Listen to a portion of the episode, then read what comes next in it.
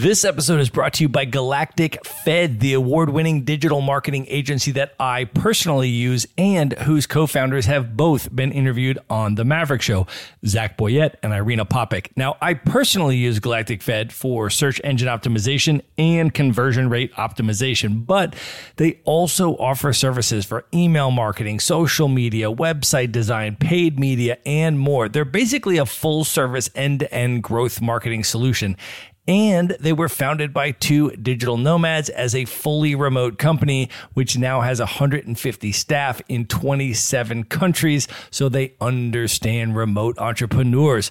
What I love about working with Galactic Fed is, first of all, their team is fun and amazing, and I'm smiling and laughing on pretty much every call that we have. But I also love their scientific approach to growth marketing. They've worked with companies of all sizes and industries, ranging from edible arrangement to PicsArt and they've developed battle tested digital marketing solutions that produce results that are scalable and repeatable.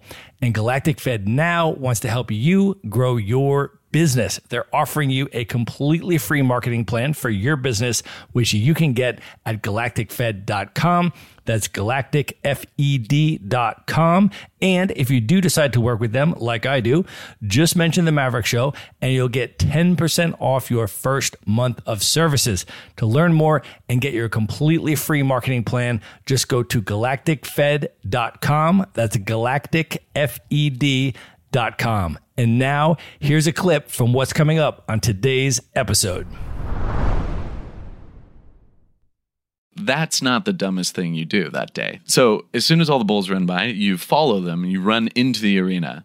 The arena is packed full of people. Then they close it. And then the people out in the arena in the middle pile on top of each other. So lay on top, top of each other in front of a gate. So they open up the doors and a, a smaller bull comes out, jumps over the pile of humans into the arena. At which point he goes crazy, just demolishing everybody. But the whole goal is to distract him and to jump over the bull which is crazy. You're running around, he's, he's knocking into people, but then one guy is distracting him, the bull's looking at him, and his buddy will run around behind him and jump over the bull.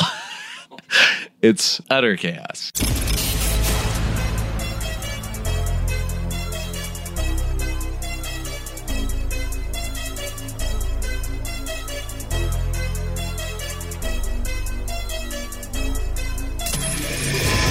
This is the Maverick Show, where you'll meet today's most interesting real estate investors, entrepreneurs, and world travelers, and learn the strategies and tactics they use to succeed. And now, here's your host, Matt Bowles.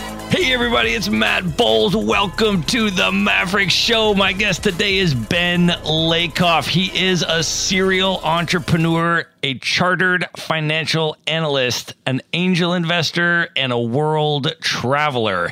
He built a cryptocurrency exchange in Thailand in 2017 that he scaled and grew into one of the most popular cryptocurrency exchanges in Thailand. He then helped raise $2 million dollars through an ICO, initial coin offering, for his next venture. Today, he is the CEO of Intelligent Trading Foundation, which develops sophisticated tools for cryptocurrency investors. He is also an investor in BHub Prague, a business incubator in the Czech Republic. Originally from the United States, Ben speaks fluent Portuguese, Spanish, and English and has lived for extended periods in Sao Paulo, Brazil, Bangkok, Thailand, and Kabul, Afghanistan. Ben was also an Under Armour sponsored athlete and was named Thailand's fittest man. He now runs his business and manages his team completely remotely while traveling the world, having epic adventures. He has lived primarily outside the United States for eight of the last 10 years, and he's now been to over 60 countries. Ben, welcome to the show. Hey. Thanks for having me. So good to have you here, my man. I'm super excited for this interview. Just to set the scene, you and I have been hanging out now for about two weeks, spent about a week in the Canary Islands, and we've now been sort of uh, hopping around. We just spent the day in Casablanca, Morocco yesterday. Yeah, it's pretty cool. It was really, really cool. Had you been to Morocco before? I'd been there, but um, actually only to Tangiers, which is very much a border town. I was with my family in South Spain. Thought it'd be a good opportunity to take the parents over to Africa for the first time. I don't know if they'll make it back to Africa, so it was a good opportunity. That's awesome, man. Yeah, I lived in uh, Marrakesh for about a month last year, and then I initially went to Morocco my first time about 2015. So I'd been to Casablanca, Oh, nice. but always good to get back to Morocco, man. I do, I do like the vibe a lot. So that was a fun, uh, Uh, that was a fun day. Super excited to have you here, man. I, I want to start. We have so much really, really interesting stuff to talk about, but I just want to start sort of, you know, introducing your backstory a little bit, and maybe you could just talk a little bit about where you grew up and initially what got you interested in finance and investing, and maybe some of your, you know, personal finance habits and how you sort of developed that interest growing up. Sure. I grew up in, in Indiana, Richmond, Indiana. So it's a small Midwestern town, about 35,000 people, and really was quite interested in finance, equities, investing from an early age. I was a little bit of a weirdo. I asked for stocks for my birthday at the age of 16 after finding out about compounding interest. Really prioritized saving a lot of my money, putting as much away as possible having good asset allocation and letting that grow with the idea of becoming less dependent on a paycheck as I grow older in my life. But growing up, I was always interested in that, so led to me studying finance in school. I was very interested in traveling as well, studied Spanish as well. Was setting up to work as an expat, working in some area of finance after university. Awesome. And what about your travel passion? Where did that come from as you were growing up and going through your journey? Yeah. It's an interesting one. My parents ask me all the time, why the heck do I travel so much? I think. But as a child, we used to travel quite a bit as a family, doing a lot of camping trips around the US. So I think from from an early age, the idea of getting out and seeing new things was always ingrained in me. But it was really my sophomore year of university. My sister and I did a backpacking trip through Central America for a, a month or two. And this really opened up my eyes of, you know, we met those travelers that, oh yeah, I've been on the road for, for two years. I'm down here doing whatever it is they do. So it really opened my eyes to the idea of nomading, vagabonding, long term travel. I, I was a college golfer in, in university, so I, I wasn't able to study abroad. So I always wanted to travel, wasn't able to during school. So when I graduated, I actually opted to take a year off, backpack, do a little bit more longer term traveling, and, and, and scratch that travel itch a little bit more. That's awesome. So you were a Division One golfer in college. That was a huge passion and centerpiece of your life for quite a while. It was a big part of my life for a long period of time. That's for sure. What Yeah. did that What did that mean to you? Can you talk a little bit about golf and sort of what you loved about it, and you know what it meant to you growing up? So golf for me growing up, I played a number of sports, but golf was really one of those sports for some reason I just really got obsessed with. I mean, I was the guy in high school, middle school even, do sweepers. We'd be out at the golf course at 6 a.m. practicing chipping and putting and, and working on our game. So it's just something I really got obsessed with. I think I started playing with my dad when I was younger and quickly started playing in more competitive events through high school. We actually, our, our high school team won the state tournament my sophomore year, and then I was fortunate enough to get a scholarship to go play golf university, which is pretty serious at the Division One level. So it had a big part of my life. And uh, post university, what's your what's your golf game like now? As a traveler, it's tough to carry around the golf clubs when you're traveling around. So when I lived in Bangkok, I, I did have my clubs out there and I started playing a little bit. But what I realized is some of the happiest times I'm golfing is late in the afternoon in the summer with my dad, golf course all to ourselves, zipping around, playing golf and chatting about life. So that those are like the fun things and getting behind tourists in a sweaty Southeast Asian golf course was not that passionable passion piece of golf that I liked. So Right. yeah, I found that out real quick. Right. And so then, okay, so then as you moved into sort of your professional career, because you were in the corporate finance world for many, many, many years before you went the entrepreneurial route. Yeah. So let's talk a little bit about that. Um, and maybe we could just, I'm always curious, you know, how people get into these, you know, sort of location independent entrepreneurial lifestyle situations. And some people come out of it, you know, right out of the gate, purebred entrepreneur, Yeah. and that's what they do from the start. Um, and then other people, you know, in the corporate world for quite a while, or I mean, I was in the nonprofit space for many, many years until I was 30 years old, you know, and I got fired from my job. And then I was like, I'm going to go the entrepreneurial Surprise. route now. Gotta it's figure like, something out. Yeah. So it's like everybody has a, everybody has a different journey and a path to getting there. But what was your sort of path and your thinking in terms of going into the corporate finance world and, and what were some of those experiences like? Yeah.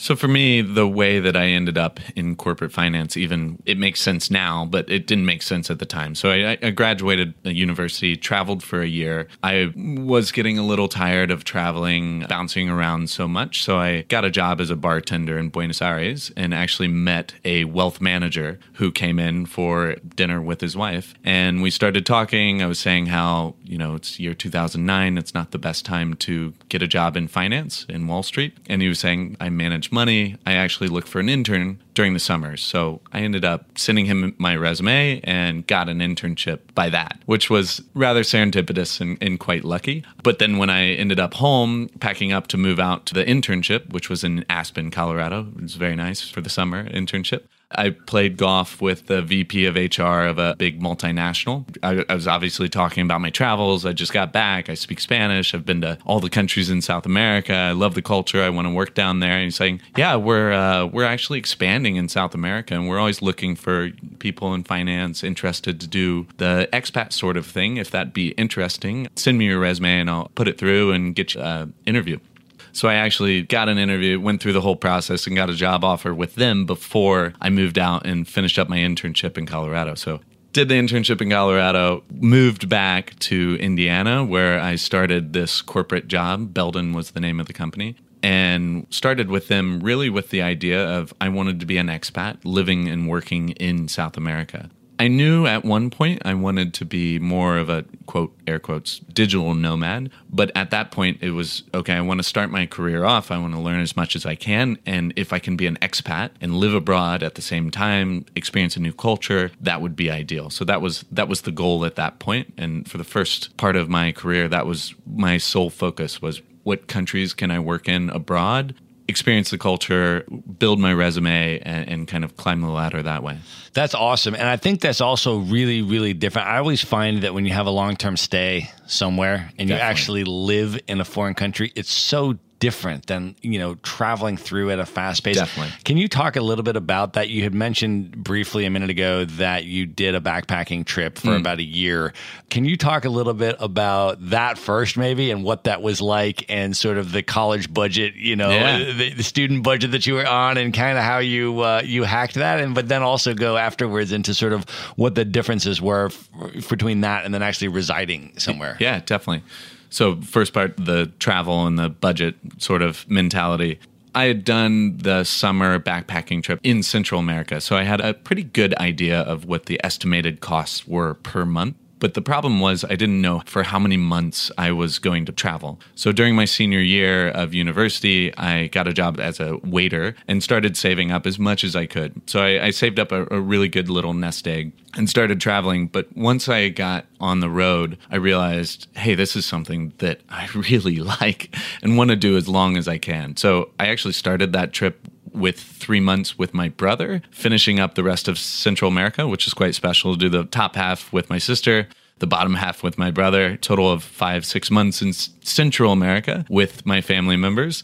As we kind of went through Central America, I realized, hey, I kind of like the idea of vagabonding and spending a longer period of time on the road and I'll figure out the economy was still it was global financial recession. So by the time I kind of figure this out, I'll come back. The economy will be a little bit better and I can I can pick right back up where I left off. For that whole trip, I guess the point is uh, in the first couple months i started realizing the more shoestring budget you are the longer you can travel. So i started calculating it out and getting to these gross numbers of years that you could travel on on the savings that i had saved up. But what, what kind of what kind of numbers are we talking shoestring budget? Were you budgeting at that time in your life? Yeah my budget was 500 bucks per month which is insane now. I go to my buddy's bachelor party and drop five grand on a weekend you know? It's it's it's pretty gross that you can spend 11 months traveling sort of thing.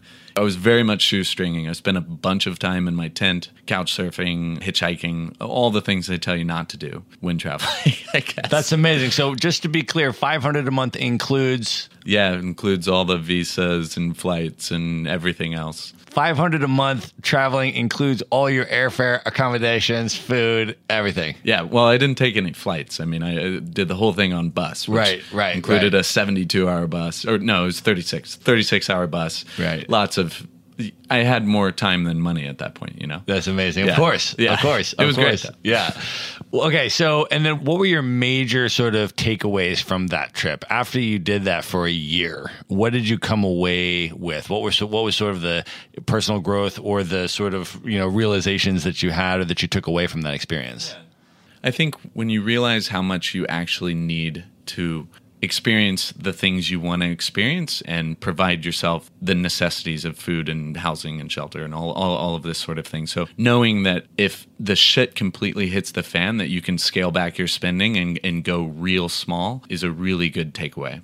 Yeah, I totally agree with that. I think that's really significant. And that's why it's so significant for people to spend time, I think, in countries where the cost of living is so much lower and you just don't need to spend that much money to get your basic necessities taken care Yeah. of. You know what I mean? It's just, you can just live this amazingly sort of minimalist life in a pretty low cost of living area and just have these extraordinarily beautiful natural, you know, landscapes and sunsets and be around amazing people. Yeah. You know, all of the stuff. And it's, you can do it for so little money. Yeah.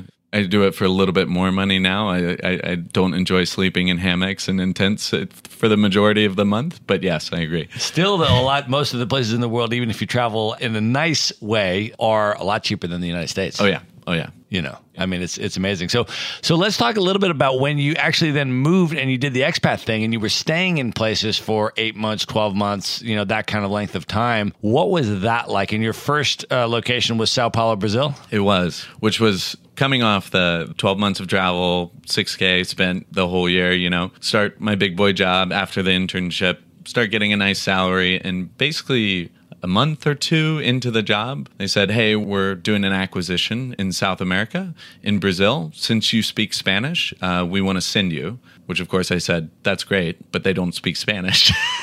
and they said they, they speak Portuguese. It's similar, and I know some words, but not much. And they said, okay, well, are you interested in coming or help in helping or not? And I said, yeah, of course. So I went down there for a couple week assignment. But before I did it, I kind of did a, a crash course, bought Rosetta Stone, and did a bunch of language learning skills for Portuguese. So when I got down there, I actually was speaking Portuñol, like a nice mix of Spanish and Portuguese to everybody. So of course, when we got back, they were like, yeah, Ben actually does speak Portuguese. He was speaking to everybody the whole time down there. So that little trip, that due diligence trip, we ended up buying the company. They needed somebody to go down there and help with integration. So they ended up sending me down there for about a year, which was pretty wild. I mean, three weeks down there, one week back in the US, business class tickets, like a very different travel lifestyle than what I was used to for that year on the road. Yeah, for sure. And so I feel, and I want to ask what you feel about Sao Paulo. I feel that Sao Paulo is one of the most underrated cities in the entire continent of South America. You know, I haven't been back to Sao Paulo probably now for nine years or so. I loved Sao Paulo so much, and I don't know if it was a bit of the first love, like first time as an expat living outside the US, and not to mention the change in lifestyle from the last time I was in South America. So I have a very great memory of it, but I'm a bit too scared to go back because I might change my mind a little bit. I was just there last year. Still good? It's amazing. Yeah. It's amazing. It's a huge, huge city. it's huge, but there's so many amazing things about it. Yeah. I mean, it is one of the t- top, first of all, for me, what I appreciate first and foremost, it is one of the top street art cities in Oh, yeah. all of South America. Oh, yeah. It's unbelievable. It is. It's one of the top culinary cities for sure in all of South America. Lima, Mm. Yeah. Peru is probably the only rival to that title, I would say. Yeah. But Sao Paulo is like the food is unbelievable. And then just, I mean, just walking around on a Saturday and there's just like street parties. It's not carnival, it's not a festival, it's just a Saturday. DJs take over the street. People, I mean, it's just the way people live and Oh, the way people roll. It's Yeah. just, it's unbelievable. the traffic is bad though. Well, I don't drive it into traffic. You see, that's the thing. But yes, that's the thing. I mean, that's what people tell me about. You know, all of these cities. I'm like, yeah, the traffic's bad in New York City too. Yeah. But guess what? Don't travel at don't 5 dri- p.m. I don't drive it. Yeah, or just stay where near where you want to go. Right. That's exactly right. Yeah. That's exactly right. And if you're able to structure your lifestyle and you don't have to drive and commute to an office and do that kind of stuff, then you know that stuff God, evaporates. navigate around it. So awesome. So then, so then after Sao Paulo, you also lived for extended periods in Kabul, Afghanistan. Yeah.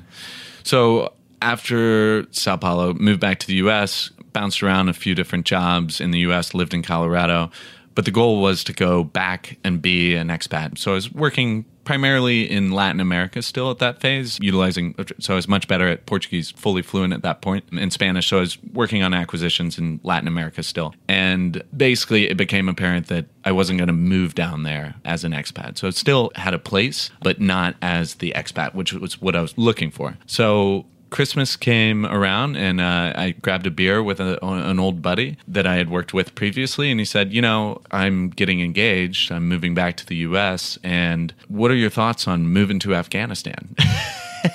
I said, Well, I don't normally think about moving to Afghanistan. and he said, no, no. In all, in all reality, like this position, uh, head of planning, controlling, and treasury, so basically a controller, deputy CFO of a company in Afghanistan. He said, I'm, I'm moving. He was a few years older than me, very intelligent guy. He said, yeah, you know, uh, they're going to have to fill my position. If this would be something that you'd be interested in, let me know and I'll put in your resume. I said, no, I'm not, not interested in moving to Afghanistan. So flash forward a couple months, I was accepting that job in Afghanistan, as you do. So the plan was to do a one year contract in Afghanistan and then move to this headquarters of this company. It's called RMA Group in Bangkok, Thailand or somewhere in Southeast Asia. So the plan was this was just a means to the end of going back that expat route. So I ended up doing eight months in Afghanistan, which was pretty wild. So uh, I spent some time in Dubai, but definitely a lot of time in country in Afghanistan, which was pretty wild. So I've never been to Afghanistan, and I've actually never been to Central Asia in general. Super high on Mm. Nice, my list. yeah. I mean, I really want to go through and see There's Uzbekistan, Turkmenistan, Oh, and all these amazing places. I know that I love Afghan food. That I will tell you. Oh, yeah. Afghan restaurants. When I find one, I go. Give me like all the period. bread. Yeah. Yeah. I mean, I, I Afghan food I love, and so, but I've never been there. What was Kabul like, and what was it like for eight months living there? Yeah, it's it's a war zone. I mean, it definitely is. It's full. Get picked up by an armored car. You go through a number of different sweeps and pat downs and metal detectors. Have an armed guard. Wear a vest most of the time. We lived in a compound, so lived and worked in the same compound. So not a very high quality of life. I will say that the Afghans are wonderful people. I mean, it's just just terrible what's happened to their country over the past well, 20, 30 years or whatever. The food is fantastic. The climate is very similar to Denver, so it's actually quite pleasant. It's it's very dry, and the tail end of the Hindu Kush, you can see the view from the city, so it's beautiful. Yeah, it's it's not very safe. Yeah. So then, so then after that was Thailand your next major long term stay? Yeah, so I moved to Thailand, and from there, I, I lived there for three and a half, four years. So, working as an expat for an American company, we were essentially a holding company of 95 legal entities. So, I was the head of planning and controlling for them. A lot of acquisitions, divestitures, strategy, budgets, forecasts, all of that stuff was going through me and my team. Right. And then you were based in Bangkok. Yeah. Awesome. And while you were there, this was also sort of where a lot of your entrepreneurial development ultimately happened as you transitioned out of corporate Yeah. in Thailand, right? Yes. So Thailand has a pretty significant role in your It does. life and it does. and you were an Under Armour sponsored athlete and you were named Thailand's fittest man. Yeah. How did that come about? Let's talk about that first. Yeah. And then we'll and then I want to get into the kind of the entrepreneurial transition. But talk about how the Under Armour sponsorship came about.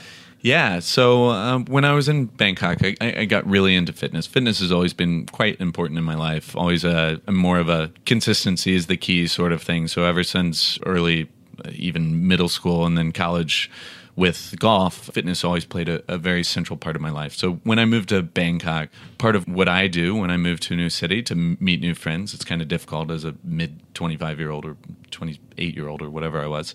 Um, I joined a CrossFit gym and get into the community. And so I, I got real into CrossFit while I was there, probably in an unhealthy way, but really enjoyed it, really made it a big part of my life. And there was a competition under Armour sponsored sort of workout, CrossFit esque. And yeah, I ended up winning. So there's like 5,000 people tried out. So I ended up being the fittest man in Thailand for that. And then represented Thailand in this regional competition where I got second. But I lost to a guy that is, he's so fit. I mean, he just crushed me. Actually, he didn't. He didn't crush me by much, but yeah, he's much fitter than I. But the, the, the key was I was I was working in an office job. Come on, like all these other people are like professional athletes. I was clearly not. That's amazing. And then what did what did the sponsorship entail? Yeah, it just entailed photo shoots, showing up at events, and wearing only Under Armour clothing whenever I'm in and around a gym. That's amazing. Yeah, it's nice. All my travel gear, all my rain gear, all my underwear, you know, everything is Under Armour still. So That's amazing. Great. So I feel like Thailand really is this magical place in many ways that gives rise or redirection to entrepreneurs and digital nomads. And there's so many people, including many that I've interviewed on this podcast, that have Thailand origin stories. Yeah, you know, I can imagine. Can yeah. you talk a little bit about your experience in Thailand and what the entrepreneurial transition was. And maybe just talk a little bit about the mindset of why did you choose to leave the corporate finance world and go into an entrepreneurial direction. Yeah. Um, I'm super interested in that because I, I, feel like a lot of people don't do that. You know what I mean? They're yeah. not, they're not it's comfortable, right? You know, they're not yeah. entrepreneurs or they, they don't feel that they, that that's the right move for them. So for you, what was that transitionary thought process like? How did you decide to go in that direction? Yeah. So I was a little bit different story, I think, coming in as an expat, and but in Thailand, there's so much entrepreneurship happening. I mean, not even in the expat community, but the Thais are quite entrepreneurial as well.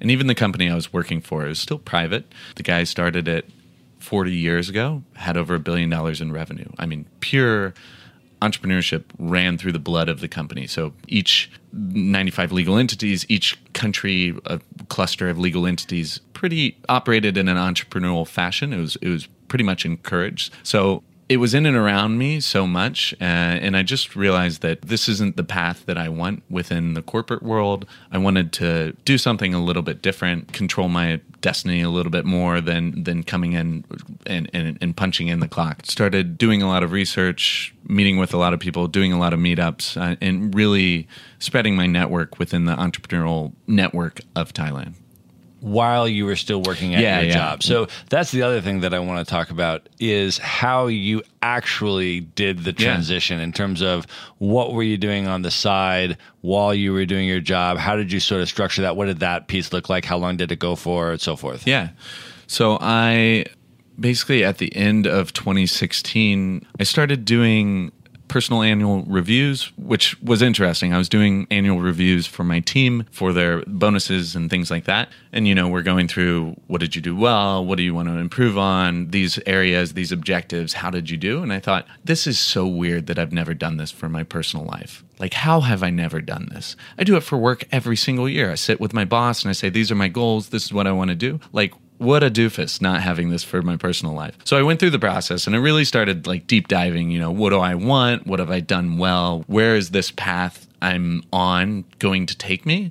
And if it's not what I want to do, what do I need to do better? And then so reviewing backwards and then setting goals going forwards. So as a result of that, I started doing a number of exercises, mental exercises and, and thought processes around that. I actually started a book club with a bunch of friends doing the Design Your Life book, doing all the the exercises in that. So basically plotting out where you want to go, what you want, sort of thing. So my what I found out I wanted was to be more of an entrepreneur. So, being an extremely conservative person financially, you know, I didn't want to leave my paycheck or anything like that. So, the, the plan was to dabble as much as I can before leaping in headfirst. So, at that point, I started a young venture capitalist club with a few people that I had met. So, the idea was that we would invest in early stage startups and, and, and learn by investing, like having a advisor role within those. So, I was working with a couple startups, but then the valuations were all funky and we couldn't really get the deal flow we needed, I guess. So we ended up launching small business ideas and, and trying out those sorts of things. So we ended up, I started 10 businesses that year, just trying different things. I mean, we were importing air purifiers and trying to sell them because there was bad air pollution or trying drop shipping, a number of different little things. So just testing everything, learning, finding out what it is I'm passionate about, what it, what it is I'm I'm good at, and kind of trying to pair those things into something that would make sense. So during that year, that was that was kind of the year that we started trading cryptocurrencies, made early investments in a currency exchange, raised the money via the token sale for our company. So it was a quite transformative year that year before I even quit my job. So this was all you were still working a full time job. I was. I and did- you were doing all of this on the side. Yeah, I did not sleep much. So 2016, I was the fittest man in, in Thailand, and then 2017, I was a crazy workaholic who never slept. Wow. So you would work your your regular job for the whatever nine to five or Mm, eight to to seven, seven yeah. to seven, Yeah. seven to seven. Well, like eight to eight normally, eight, to seven. Okay, Yeah. you work eight to eight, and then you come home. Uh, most of the time I just go straight to do- Starbucks. or to Starbucks. Yeah. And then you just work on your businesses at night. Yeah, I have a real issue with working from home. Yeah. Uh, so I, I designate some space as my workspace, and uh, the closest place with good Wi-Fi that was open 24/7 was Starbucks. As much as I hate it, it's consistent, right? It has water, has coffee, it has plugs, it has Wi-Fi. So went there nearly every night, and that was kind of the battlefield, I guess. Yeah. And so you decided to basically test out an experiment with 10 different business ideas. Yeah. And then how did that play out? What were the results? How did you assess them and then narrow down your focus? Yeah, so all of them were sort of viewed as learning opportunities, I guess. I was very much learning. I mean, I, I had seen from a management point of view P&Ls, financial statements of all these different legal entities and, in these different structures and seen how different people had grown their business. But it's very different when you're at the helm, right? And you're making all the decisions. And very different when you're building a brand, a community, a product from scratch. So it was throw everything at the wall and see what sticks. I guess, in a sense, but it, it was really, really fun, interesting learning process through all of it. What did you learn from it? Can you talk about some of your key takeaways and then what you did with the learnings and how you applied them? Yeah. So, I mean, one of them, just basic things now. Like one of them, we were going to import protein shakes, like uh, single use protein shakes, which I hated that you just throw those in the river or whatever and pollution like crazy. But the idea was that even though the gross margin was high from a percentage standpoint, it's so low from a dollar standpoint that it's just such a volume business. And if you don't have the proper distribution channels, I mean, it's going to be impossible to, or very difficult to make any sizable amount of net profit at the end of the day. So little things like that were very interesting, but just learning the ins and outs of how do you put together a quick business plan and what things are important, what what skills do you need to add to the team to kind of get these things up and, and going quickly. Yeah. And so then after you tested out all 10 of those business ideas and those business plans and you saw the results of them and you learned the lessons from each of them, what was your process for moving forward from there? What was your next step? Basically, funding. I mean, I, I, I was I would still be tinkering, but uh, funding dictated which projects I need to put more of my time into. And fortunately, my passions include investing in finance. So fortunately, the ones that did get funding or, or became more successful were right up that alley. And can you talk a little bit about the cryptocurrency exchange and how you built that? But maybe just start really from the very beginning um, and just explain what is cryptocurrency for people that are not in that space? And then what is a cryptocurrency exchange and what is it exactly that you built and how you added value to the marketplace with, with that company? Cryptocurrency in its most basic form is something like Bitcoin, the most common one that everybody knows. So it's a digital asset that's cryptographically secured. So it's decentralized, it's not backed by any government. So it's something that's very interesting that came about in 2008, 2009. And for me, I, I, just got very interested in these not that early on. I mean, my sister asked me about it probably in 2011 or 12. And at this time, I was working at JP Morgan. And I was like, put your money in stocks. Don't put any money in that crazy cryptocurrency stuff, which she still you know reminds me of to this day. But um, got more into it late 2016 started doing a lot of research and it, it's like the thread in your sweater. As soon as you start picking at it you kind of start unraveling all, all of these things and start digging in going down the, the rabbit hole as they say. So got really really interested and then the cryptocurrency exchange, what that is, is it's just a marketplace for buyers and sellers to exchange these cryptocurrencies. So right now there's over 2,000 different types of cryptocurrencies serving a number of different purposes, but these exchanges are a central marketplace to buy and sell them. Okay. And so how did you decide and how did you come up with a way to differentiate your company and your exchange that you were building and to make that successful and profitable and one of the most popular exchanges in Thailand now? Yeah, it's difficult. And especially now, it's uh, essentially a red ocean. There's so many cryptocurrency exchanges out there. It's very difficult to stand out. So we were one of the main two crypto exchanges in Thailand at that time, converting Thai baht which is the local currency, into cryptocurrencies like Bitcoin. So yeah, it was a it was a long slog. I mean, UI, UX, security, these things are all important, but everybody's focusing on them. So good customer service, and to be honest, it's still still struggling to compete with these bigger, more international, well-funded companies, uh, crypto exchanges. Now, at what point did you, dis- on your entrepreneurial journey of these side hustles, did you decide to actually leave the corporate world and focus full time on the entrepreneurial stuff. What was for you that that moment where you made the entrepreneurial leap and you decided to transition? Yeah. So after the success of our token sale, we raised two million dollars. That was when I decided that you know it's probably safe to quit quit my job. but I had a two and a half three month notice period. So you quit and then you have to work another couple months. So I wanted to help them get through budget season anyways. But um, yeah, so I didn't leave until early December and we finished our token sale in September. Okay, so so today you are the CEO of Intelligent Trading Foundation, um, which is what you raised the two million dollars for, right? Which develops sophisticated tools for cryptocurrency investors. Can you talk a little bit about what that means and what the company actually is is doing and developing? Yeah, sure. What we started was selling trading algorithms for cryptocurrency traders. So this was we were trying to solve the problem of you log into these exchanges, there's 2,000 cryptocurrencies. What one should you buy and what one should you sell? This was the problem we were working on. We had a, developed a number of different strategies and different mediums for consuming these alerts. So, like a simple text message, it would say, Hey, this price has just done this and based on our algorithms it could be bullish it could maybe go up but it was up to the the investor to pull the trigger on that so that was our first product the second product, we automated that. So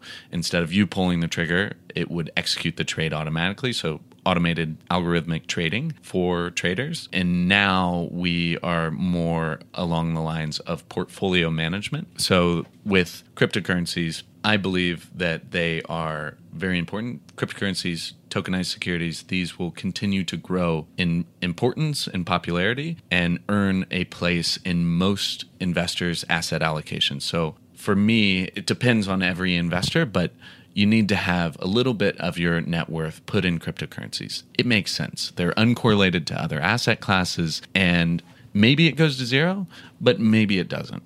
So I think the risk reward ratio is quite good on it.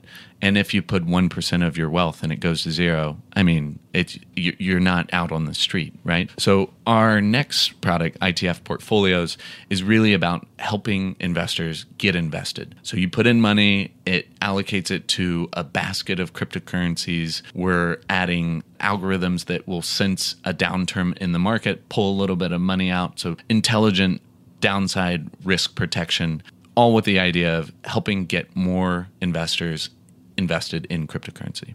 Okay. And what, I mean, how should people think about if, if they're not yet invested in cryptocurrency and maybe they just have kind of like a peripheral news headline view, you know, Bitcoin and some of these things soaring up in value Yeah. at astronomical rates and then crashing, down, you know, like, Yeah. I mean, it, it's sort of, there's sort of, I think, a, a roller coaster perception from the headlines. Definitely. What is your take uh, as you look at the long term view? I mean, going back a decade, you know, go looking forward a decade and stuff like that. What have people been seeing? What has been happening in the cryptocurrency market and where is it going? Yeah. So the long term trend since Bitcoin's inception is up, but last year was nasty. I mean, I've never held an asset that it's gone down by 70, 80% ever. You know, I was the guy, very important, putting a lot of my wealth in a number of different assets. And yeah, if a stock pulls back in 5% in a day, you know, I'm losing sleep over it, sort of thing. So to have something go down by 80%, it's definitely changed my risk tolerance. Uh, now I put money in stocks, you know, and it goes down by 10%. I'm like, yeah, yeah, that happens in a day in Bitcoin, right? But for me, it's just the risk return. I mean, do your own research, go into this thing, but there's a lot and a lot of potential about crypto. And I don't want to go into the nitty gritty details, but I think it makes sense from a diversification standpoint. Have a little bit, get you invested, get you following it, do a little bit more research, and you might like what you see and start putting a little bit more more in at that point. Let's talk a little bit about some of the other stuff that you are also personally investing in. You do angel investing Yeah. as well, Yeah. right? Can you talk a little bit about your approach to angel investing and what you look for in new early stage startups? How do you assess them? What types of companies do you invest in? Yeah. So for investments, I'm I'm interested in a number of different things. So I bucket things into traditional finance, traditional assets, and alternative assets. So within alternative assets, I've gone pretty deep. These include things like cryptocurrencies, real estate, peer to peer loans, a number of different things. So with angel investing, that just falls into this bracket as well. It's it's quite risky, very very risky. And the few investments that I have made, it's mostly about team potential and there's a bit of gut feel right? I mean the financials are mostly pie in the sky. You're gonna gonna be a unicorn in two years sort of thing. So it's uh what's your gut feel? It's the chemistry with the the founding team. Yeah And so, how do you identify those companies, though? Like, what is the process for you to approach, find, and then assess sort of these companies? Do you get pitched? Are you are you in a space where they're finding you? Like, what's your process for identifying the companies that you actually do the angel investing with? Yeah, I've scaled back. So most of it was angel clubs or venture clubs sort of thing to to get the different deal flow. But to be honest, I'm working in a startup. I'm investing in cryptocurrency with my career. So from a risk perspective, I feel that my my future income is quite risky. So I've scaled back and, and most of my investments now are a little bit more defensive and less risky. And what was the uh, latest investment you and I were just uh, you and I were just talking about a minute ago? Well, yeah. So, sometimes I make uh, exceptions. So I, I have a buddy that has a production company. So I've been investing in small indie films, which is interesting. It's something it's something I've always been interested in. He's a really good friend, and uh, he he does some great things. So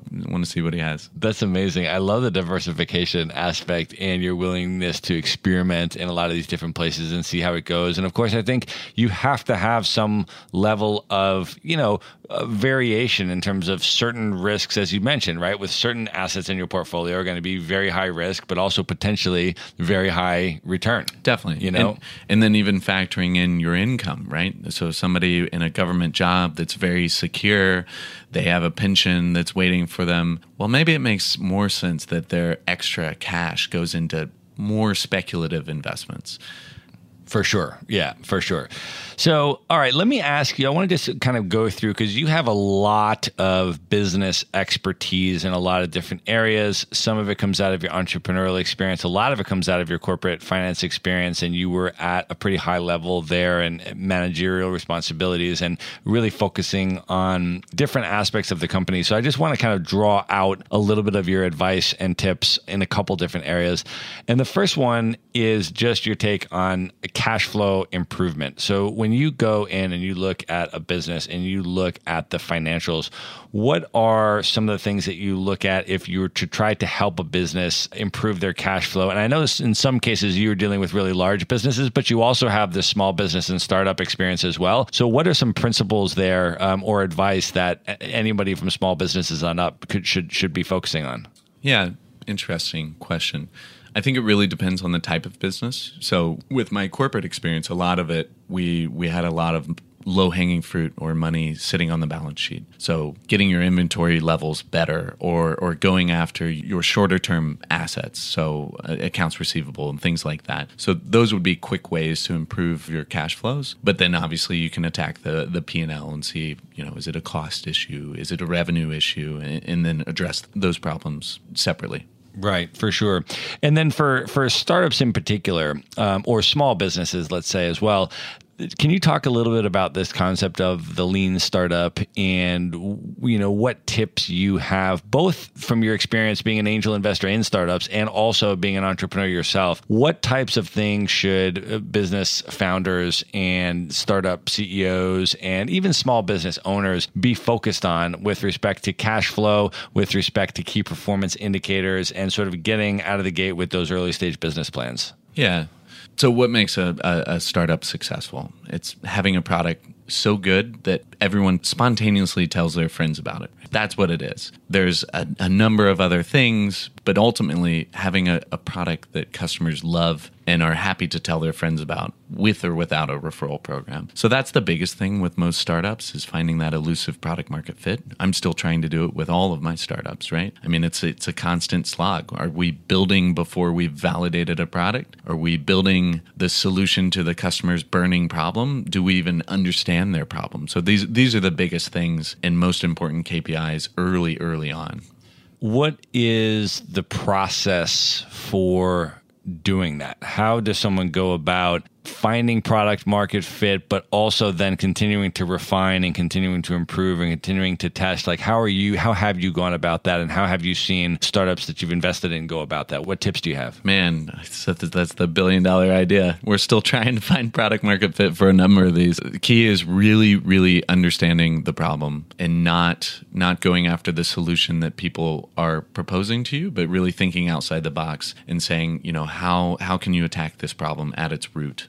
Can you talk also a little bit about scaling and staffing and managing a team? Because I feel like those are really important concepts and some people go at them at very uh, you know they're, they're sort of you know i see mistakes on sort of both extreme ends of the spectrum right the people that fall into sort of the self-employment trap where they're almost doing all this stuff themselves and they're not outsourcing and scaling and building systems and processes the way that they could be more efficient for them. But then other people, I think, are too quote unquote growth focused in terms of staff, and they're building up, taking on too much staff too quickly, and that's creating an you know efficiency problems and stuff like that. So, what are your sort of thoughts and experiences on scaling and staffing, and how to think about actually building and growing a business? Yeah. So I think with that, it's wear a number of hats before you hire somebody. So there's there's the admin overhead that you don't anticipate of hiring somebody. So there's not only the training time, but there's the other things that take up a lot of time. So it's not like you hire another person and instantly you're twice as fast, right? You just you gain a little bit of speed, but after that uh, ramp up onboarding sort of thing. And then if they're not a good fit and they leave, then from a longer period, I mean, it really slows you down. So, really, on these initial hires, making sure they're a great cultural fit, they're in it for the longer period of time, so you're not turning over staff. So that's that's the really really important factors.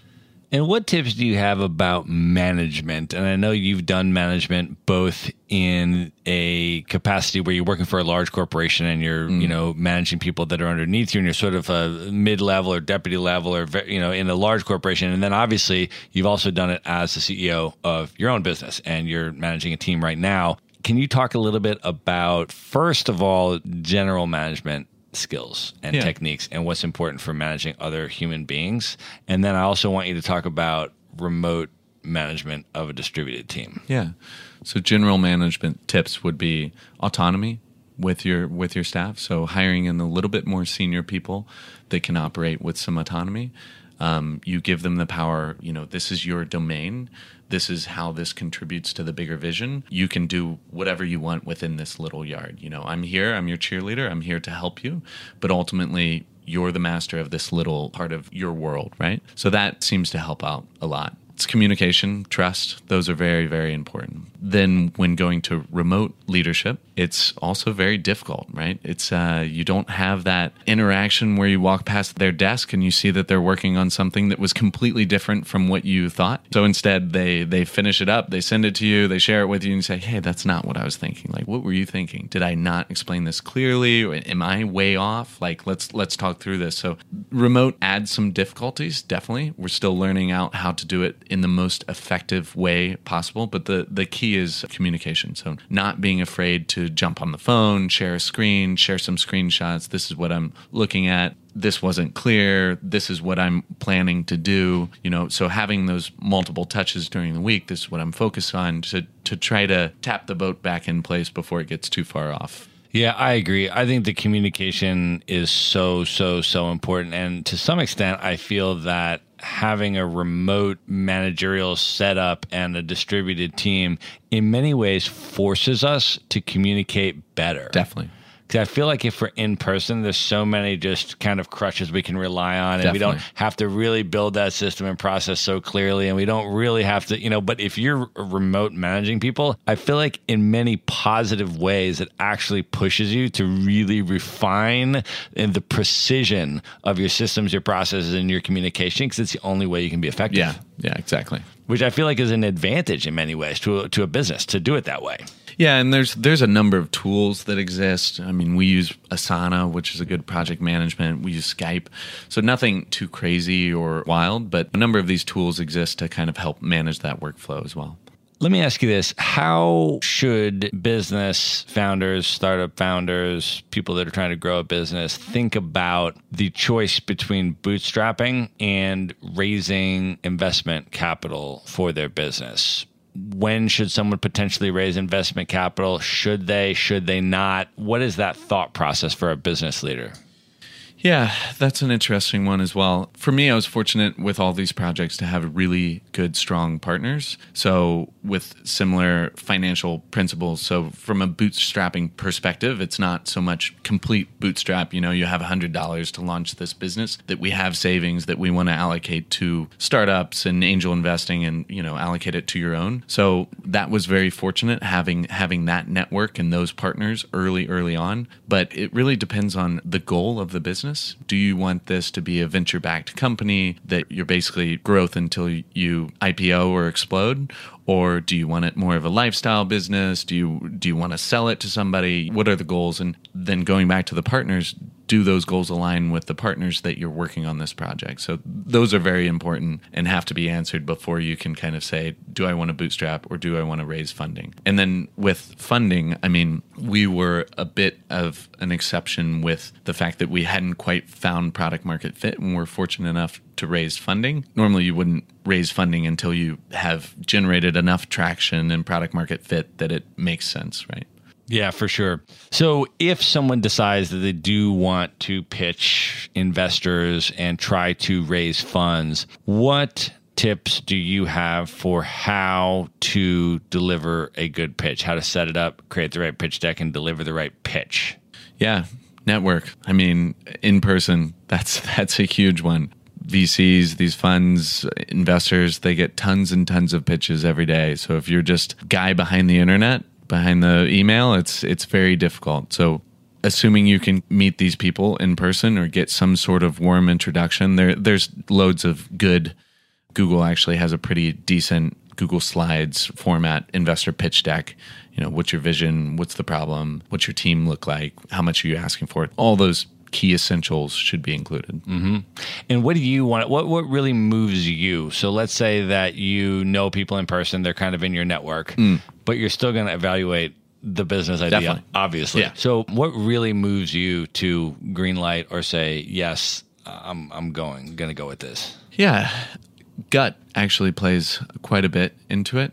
Yeah, so looking through the business plan and what their what their vision is with all of that, all of that is really important. But ultimately, the the final call is gut. How do I feel about them as a manager, growing a business, all of those things. Yeah, That's awesome. So, all right. So you are now running your business entirely remotely. You're traveling the world. We're, you and I are going to be in Portugal tomorrow. We've been going through multiple countries, all that kind of stuff. I want to talk to you a little bit about your travel experiences because you have done some really, really epic, epic stuff, and I want you to share a little bit about it. So we're in uh, Spain right now, and I understand that you have done the legendary running of the bull in Pamplona. I did. Can Yeah. you talk about that experience? And basically, if somebody, if people haven't heard of that, can you say basically what it is, like what the context is, and then what that experience was like for you? Sure. So it all started in middle school. And so in the US, you, so middle school means fifth, sixth, seventh, or no, sixth, seventh, eighth grade in the US. So you're probably 12 years old or so in seventh grade. And when we were taking Spanish class, we learned a bit about Spanish culture. So there were two things that I always wanted to do from that age. And one was Tomatina, which is the end of August. It's the big tomato fight. I'm not even sure where it is, but you basically run around the streets and throw tomatoes at each other. Sounds awesome. And the running of the bulls. So the running of the bulls is terrible. They run in, and so what it is is bullfights in Pamplona are still a cultural thing, so they still allow them. But to get the bulls into the arena, they actually start them. I forget how far away it is, but they run them down this alley into the arena where they do the bullfights. But they allow spectators to run in front of the bulls with the bulls into the arena. So it was pretty wild. Uh, I got a few of my really good friends involved uh, to do a little road trip through Spain, and it's insane. I mean, the running of the bulls part. So so you line up, you get ready. It's uh, I think at eight o'clock, seven seven or eight o'clock in the morning. Which Pamplona is a huge party. You know, it, it's it's San Fermin festival. It's everybody's running around drinking a lot of red wine. Uh, so you wake up really early. We didn't drink the night before because we're running away from bulls. You know, and it's they let you out a little bit before. You go down the alleyway and this is the standard like spanish the beautiful alleyway sort of thing and everybody's lining their uh, balconies. It's pretty surreal. But then you hear the cannon and you know the bulls are coming. You are out there with i don't know how many how many, how many people that are running all dressed in white with the red uh, bandana. It's really cool. But then everybody starts kind of jumping looking back so trying to see the bulls coming. And then somebody inevitably starts running a little bit too early so you think the bulls are coming so everybody starts running it was just chaos. I mean, it's exactly what you'd think it'd be. Like, so we all turn and start running, and of course, like somebody falls down right in way, like we're dragging him out of the way, trying to get at people everywhere, and then everybody just kind of pushes you and you get pushed to the side. And then all the bulls run by like super fast. So we're like, what the hell is that it? So we just like, you know, run out, keep running behind them. And then we think there's another bull behind us. So you run over to the side. So it's crazy. And I'm very glad I only did it once because the second time, you know, you'd be a little bit more risky and you'd like, oh, I'm going to stay out a little bit more in the center, a little bit closer. I want to touch the bull when he runs by, sort of thing. And I, I probably would have been killed. So I'm glad I, I, I didn't do that. But the crazy thing is, so that's not the dumbest thing you do that day. So as soon as all the bulls run by, you follow them and you run into the arena. The arena is packed full of people. Then they close it, and then everybody stays in the center of the bullfighting arena. You've got people everywhere going crazy, and the people out in the arena in the middle pile on top of each other so lay on top, top of each other in front of a gate. And we're like what the heck is this? We didn't do much research. It was not very smart.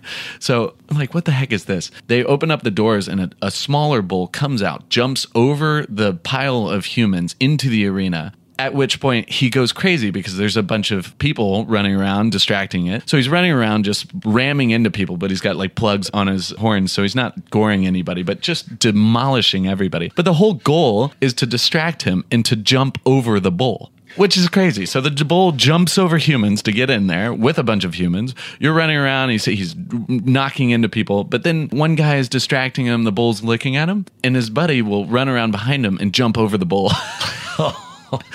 it's utter chaos. We we had a great time. That is that is incredible. Wow. But you've done a number of other amazing things. You actually did the hike to Everest Base Camp from Nepal. Yeah. What was that like? That was a fun one. how did that come about? Yeah. yeah, same same sort of thing. From an early age, I've always been mountaineering, rock climbing, out in the mountains, hiking. So Everest was always that thing that I wanted to see. So it never really appealed to me climbing Everest. Um, it's a little commercialized now or whatever, but I still wanted to see it. Wanted to be in the Himalayas doing the hiking. So planned a trip during a vacation when I was working in Thailand, convinced my sister and her boyfriend to come with me, and we decided to do the three pass loop, which I think is 22 days. But of course, I didn't have that much time off for work, so we had to cram it into 17 or 18 days. So I planned out the whole thing, didn't do it with a porter or a guide. Yeah, yeah, we can do all of this. So did the did the hike so you go over three passes that are over 5000 meters and hit everest base camp obviously so it was really cool Wow. And so what happened? Did when you tried to cram it into 17 days,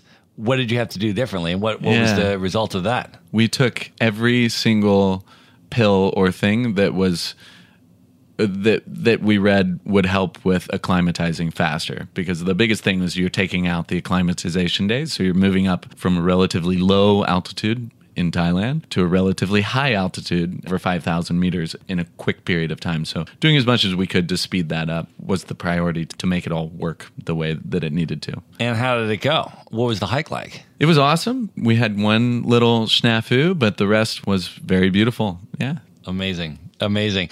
You also did the rick, the rickshaw run across India where you basically race a auto rickshaw from one side of the country to another. Yeah. What was that experience like? Yeah. So uh, there's a company called The Adventurists, and they they organize these kind of crazy adventure races. It's not a race, but kind of a race all over the world. So I did my first one in South America in 2009, and then a couple years ago did the rickshaw run in India.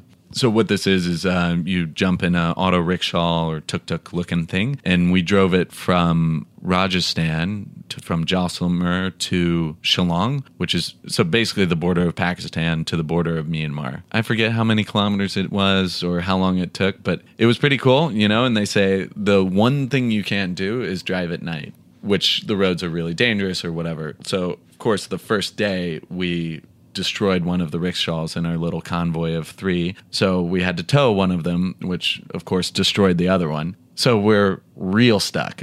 Uh, so we fixed one. We're able to tow one at a very slow speed. So of course we drove until like two o'clock in the morning the first day, which was ridiculous. And then had to load the broken one into a dump truck uh, and ended up sleeping in the dump truck the first night. It was uh, it was a good start. Good start to a fun adventure. You know? That's amazing. Yeah. That's amazing. And what was the overall impression of India? I mean, throughout that experience when you saw the country and experienced it? Yeah. I'd been there before, but this was a very unique way of seeing a big portion of it. So, a group of three auto rickshaws driven by white guys is kind of a spectacle, I guess. So, you can't really blend in wherever you're going. You're the bunch of idiots on a rickshaw lost it somewhere in India. So, it was a really flash through most of India, but we got to see all sorts of different things. Saw the Taj Mahal, a lot of Rajasthan, Darjeeling, Varanasi, like got to see all sorts of India, which is a fascinating, massive country.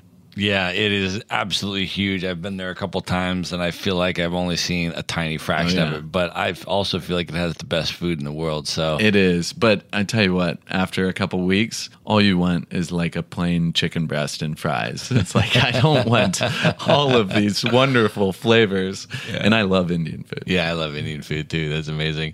But okay, so you said you did your first event with the company in South America in 2009. Can you talk a little bit about what that was? What was the event? What was the experience? And what was that like? Yeah, so this was this was my first run in with with these adventure races, and it was it was pretty intense. Uh, I should have looked up the stats before this, but we went from Lima, Peru to Asuncion, Paraguay. And basically, my parents had met me down to do Machu Picchu together. And I, right before they came, I met a group of people that were doing this race in a hostel. I played ping pong with one of the guys, and they were like, Yeah, you know, we have an extra space. You should come. And I was like, I, I, I don't know, guys. Like, whatever. I'll meet you here after my parents left. So they started in Lima.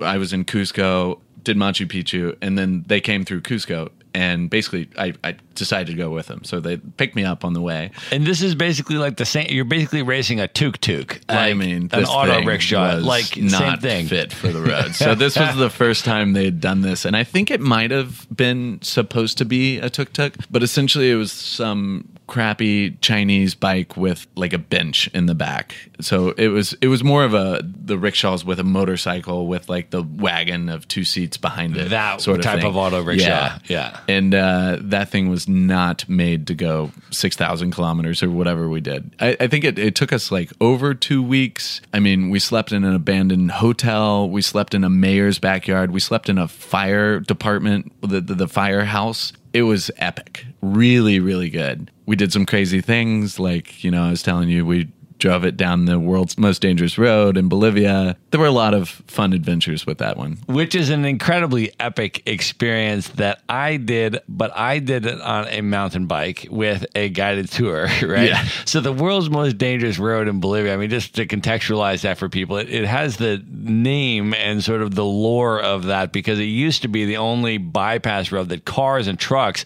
could get from one part of Bolivia to another. So trucks that are like bringing produce and cars that are coming, and it's basically like a a one lane, one car length road that has basically a thousand foot drop off with Oh, no yeah. guardrail. It's just crazy. And so and so what would happen is the cars would try to pass each other on the road and it would be like the rainy season and one car would just go over the edge and fall off the cliff. And so they there would be 300 people a year dying on this road because of that. Now, about 10 years ago, they built a bypass road like a highway for Thank the cars and the trucks to drive on. yeah. Yeah. So now so now the cars and trucks don't usually drive on this road anymore. It's mostly for mountain bike tours and stuff like that, which is what I did, which was totally amazing because the scenery is just I mean it's basically like a 60 kilometer downhill ride. It descends over 10,000 feet or whatever the number is exactly. But basically you start up at the top and it's snow-capped mountains and it's gorgeous scenery but you've got all your winter gear on hats and gloves and coat and everything. And then as you're descending down you're sort of shedding layers. And by the time you get down to the bottom of it in the afternoon you're in shorts and a t-shirt and you're in Oh, the yeah. rainforest. Oh yeah. I mean, pretty it's, wild. It's gorgeous. Can you imagine going down that thing in a bus? My God. I, I can't imagine going down it in an auto rickshaw Well, yeah. like you did. Yeah, it's a lot more narrow than a bus, though. Thank Yeah, God. but true, yeah, it's true. also the brakes were not trustworthy. yeah, that is amazing, man. Unbelievable. And then recent, more recently, you went to a scuba diving trip in Komodo Island. I did. I want to hear about that because I've never been to Komodo Island. I have heard it is an incredibly unique place. So, can you say like what that is and and what that experience was like? Yeah, so it's an island in Indonesia. So I had gone down to Lombok, which is one of the islands, not not Bali. It stayed for a little bit, and actually ended up rather spontaneously taking a boat, which was four days maybe, to to Komodo from there. It was always a dream to see Komodo dragons and scuba dive there, which is fantastic. The dragons thing was from an early age when there was an advert saying there was dragons at the zoo. So I pestered my mother to take me to the zoo forever, thinking that there were big fire-breathing winged dragons at the zoo. So when we got there, apparently I was like, what the hell's that thing? It's just a big lizard. like, where are the dragons? This is bullshit. So, uh, yeah, so yeah, but I wanted to see them in the wild anyways. But the scuba diving diving there is really, really fantastic. It was the first time I'd gone in a really long time, maybe like two years. I love scuba diving, but and I've been on a number of dives, maybe 60 dives, but it's been there was a gap in my scuba resume. And the first one was really intense, really big drift dive. I've never experienced anything like that. I had so many cuts and bruises from being battered along the bottom of the, the ocean floor. That was a that was a weird way to start scuba diving again after a, a long hiatus. Wow. Wow. So, but you saw the Komodo dragons. Oh, we did. Yeah. awesome. All right, Ben, at this point, are you ready to close this out with some lightning round questions? That I am. Let's do it. All right, what is one book that you would recommend to people that's really influenced you over the years? Tim Ferriss, Tools of Titans. Awesome. What is one app or productivity tool that you're currently using that you would recommend? Uh, Pomodoro timer. The one I used is Get Focused. Awesome. What is a stress management technique that you use to deal with alleviating stress in your life? Meditation, breathing exercises, either or. Awesome. What is a tip that you have for optimizing productivity to get more stuff done? prioritize sleep would be one. Yeah, the biggest ones there is like prioritize sleep, eat enough veggies, stay active. Those are the big ones that kind of help keep your your body ready for these things. Okay. As the fittest man in Thailand, uh, and probably the fittest man in a lot of other places you go, can you talk a little bit about, or maybe just give like one main tip on how to prioritize fitness and how to stay fit while you are traveling? Sure, do it. That's it consistency. I mean, you you don't need any uh, equipment. Just have the mindset that you're a person that works out consistently and make it happen. Awesome. Last question. If you were to give advice to your 18 year old self, knowing everything that you know now and having experienced everything, what would you say to 18 year old Ben? Man, that's a tough one. Uh, advice to my 18 year old self learn the guitar. I would have liked to learn the guitar. Have one more uh, skill in your repertoire Yeah, to bust out at be parties nice. and uh, all that good Yeah. stuff. That's awesome, man. I love it. Awesome. Well, Ben, thank you so much for being here today, man. This is really a blast to have you on the show. Yeah, thanks for having me. This is great. All right. Good night, everybody. Be sure to visit the show notes page at themaverickshow.com for direct links to all the books, people, and resources mentioned in this episode. You'll find all that and much more at themaverickshow.com. Would you like to get Maverick Investor Group's white paper on real estate investing for digital nomads? How to buy U.S. rental properties from anywhere in the world and finance an epic international lifestyle? Just go to themaverickshow.com slash nomad. The report is totally free and available for you now at themaverickshow.com forward slash nomad. If you like podcasts, you will love audiobooks, and you can get your first one for free at themaverickshow.com slash audiobook. Whether you want the latest best-selling novels or books on investing, business, or travel, try your first audiobook for free at themaverickshow.com forward slash audiobook.